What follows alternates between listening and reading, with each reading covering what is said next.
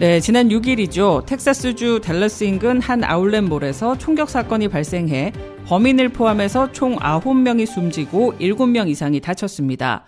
희생자 중에 한인 가족이 있다는 소식이 전해지면서 안타까움을 더하고 있는데요.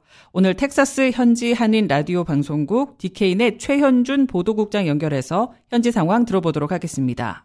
보도국장님 안녕하세요. 네, 안녕하십니까? 네, 한국 언론에서 알려지기 전에 한인 가족들의 피해 상황을 DK넷에서 가장 먼저 보도하셨는데요. 많이 놀라셨을 것 같습니다. 아, 정말 어제 오후에 이제 이 소식을 접하게 됐는데 한인들이 피해자가 있다고. 근데 이번에 사고가 나온 이 알렌 프리미엄 아울렛 몰이 몰이 워낙 또 우리 한인 동포들이 많이 이용하고 있는 상당히 유명한 그런 쇼핑몰입니다. 그렇기 때문에 처음 사고가 토요일 날 소식을 접했을 때는 아, 제발 한인 피해자가 없기를 바라는 심정이었는데 실제로 이제 일가족이 피해자가 됐다는 얘기를 듣고 정말 커뮤니티가 전체가 지금 놀랐고 원래는 이제 수사 당국이 피해자에 대한 자세한 신원 등은 아직도 공개를 하고 있지 않습니다. 그래서 한인 희생자 발생 소식은 먼저는 이제 개인 간 메신지를 통해 어, 전달이 됐고 이후 한인 희생자 발생이 확인이 됐습니다.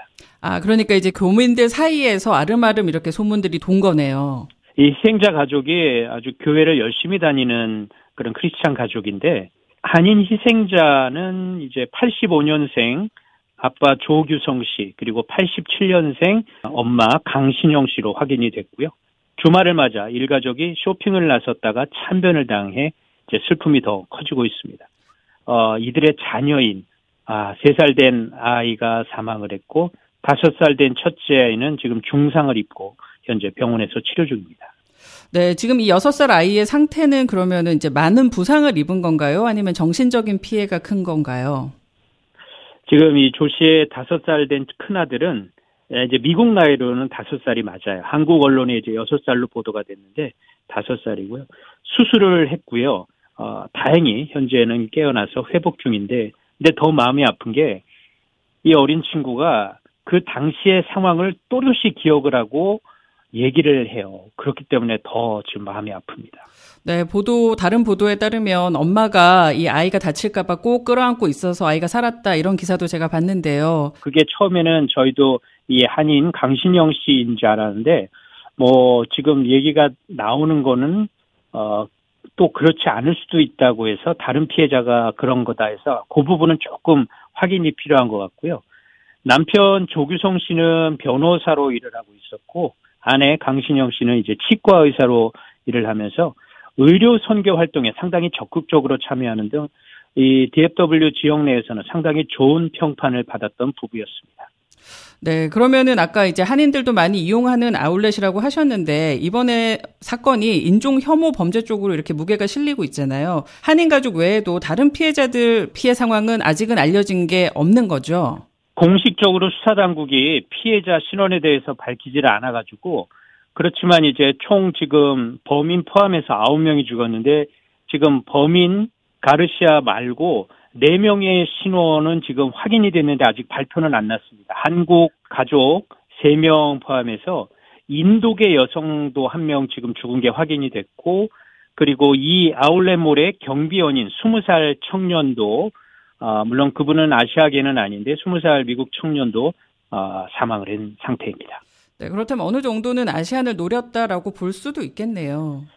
음, 그렇게 지금 보도도 나오고 있습니다. 그럴, 그렇게 유추가 되는 게 지금 이 범인, 총격 범인이 평소에 좀 극우적인 성향, 이 극단주의 단체에서 유행하는 문구죠. RWDS, Right Wing Death Squad, 이 우익 죽음의 분대라는 이 패치를 실제 이날 달고 있었습니다. 저희 이날 많은 한인분들도 이날 쇼핑을 하고 있었다가 참사 현장에 많이 계셨어요. 그래서 저희 방송국으로 이 해당 동영상 그리고 사진들을 많이 제보를 해주셨는데 실제 이 범인이 사망한 어, 사진이 있는데 거기에 분명히 이게 피로 적셔져서 잘은 안 보이지만 분명히 패치가 있는데 그게 RSWDS 그 패치인 것 같습니다. 실제로 그런 극우적인 그런 성향을 띤 그런 사람이었습니다. 네, 저희는 이제 뉴욕에 있지만 텍사스에서 총격 사건을 정말 자주 접하게 되는데요. 이렇게 총기 사고가 자주 발생하면서 총기 규제에 대한 목소리도 같이 높아지고 있습니다.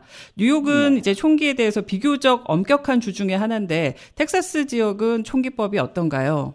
텍사스주는 뭐 뉴욕처럼 이제 민주당 우세 지역이 아니라 공화당이 그야말로 초강세인 지역이죠. 그래서 텍사스주가 최근 몇 년간 총기 규제를 풀면서 다수의 사상자를 내는 총격 사건이 계속해서 늘어나는 추세입니다. 작년 5월에도 전국을 떠들썩하게 했었죠. 유벨디 롭 초등학교에서 발생한 총기 난사로 어린 학생 19명, 교사 2명이 숨진 바가 있습니다. 텍사스 주에는 보수 성향 공화당이 다수당이고 그레게버 주지사도 공화당 소속의 아주 강경한 총기 옹호론자입니다. 네, 그러면 이렇게 다수의 사상자가 발생하는 뭐 AR-15 소총이라던가 이런 총기도 자유롭게 구매도 가능하고 또 소지도 가능한 거죠? 그렇습니다. 지금 특히 텍사스는 2021년 9월부터 총기를 합법적으로 소유한 주민이 별도의 면허나 면허를 발급받거나 훈련받지 않아도 공공장소에서 총기를 휴대할 수 있도록 하는 법안을 이미 시행 중입니다. 그렇기 때문에 어, 상당히 위험 부담이 많고요. 총기 옹호론자들 사이에서는 이를 헌법적 휴대라고 지칭하는 법이 시행 중입니다. 그러면 이렇게 실제로 다니실 때 보면은 정말 총기를 가지고 있는 사람들을 쉽게 볼 수가 있습니까? 물론 이제 드러내놓고 다니는 사람은 그렇게 많지는 않고요. 근데 자기 차량이나 이런 가방 속에 총기를 실제로 많이 가지고 있어요. 그래서 뭐 road rage라고 하죠. 이 도로 위 분노 사건 같은 데서 심심치 않게 총격 사고가 나타나기도 합니다. 네, 그러면 이제 뭐 정치는 정치고 법도 법인데 어 정치와는 별개로 시민들은 어떤가요? 이 총기의 자유를 주장하는 편인지 아니면 규제를 해야 된다라고 시민들은 생각을 하는지 그것도 좀 궁금합니다. 네, 아무래도 일반 시민들도 공화당을 많이 지지하는 사람들이 많기 때문에 이 총기 이 합법 소유에 대해서는 상당히 관대한 그런 모습을 보이고 있습니다. 뭐 백인뿐 아니라 전체적으로 분위기가 그렇고요. 그렇지만 이렇게 작년 유벨디 롭 초등학교 총기 난사 사건이나 또 이번 쇼핑몰 총격 사건에서 특히 우리 아시안계 한국인들이 어, 사망한 걸로 나오면서 한인 커뮤니티를 중심으로는 야 이제는 텍사스도 총기 규제에 대해서 좀 시리어스하게 우리가 생각해보고 우리의 목소리를 내야 되지 않냐 이런 목소리들이 지금 나오고 있기 때문에 어, 그런 목소리들이 과연 잘 전달이 돼서 반영이 될지는 조금 더 지켜봐야 될 것 같습니다. 네, 감사합니다. 자, 오늘 너무 바쁘실 텐데요. 이렇게 인터뷰 응해주셔서 감사드립니다. 네, 지금까지 텍사스 한인 라디오 방송국 DK넷의 최현준 보도국장이었습니다. 고맙습니다. 네, 감사합니다.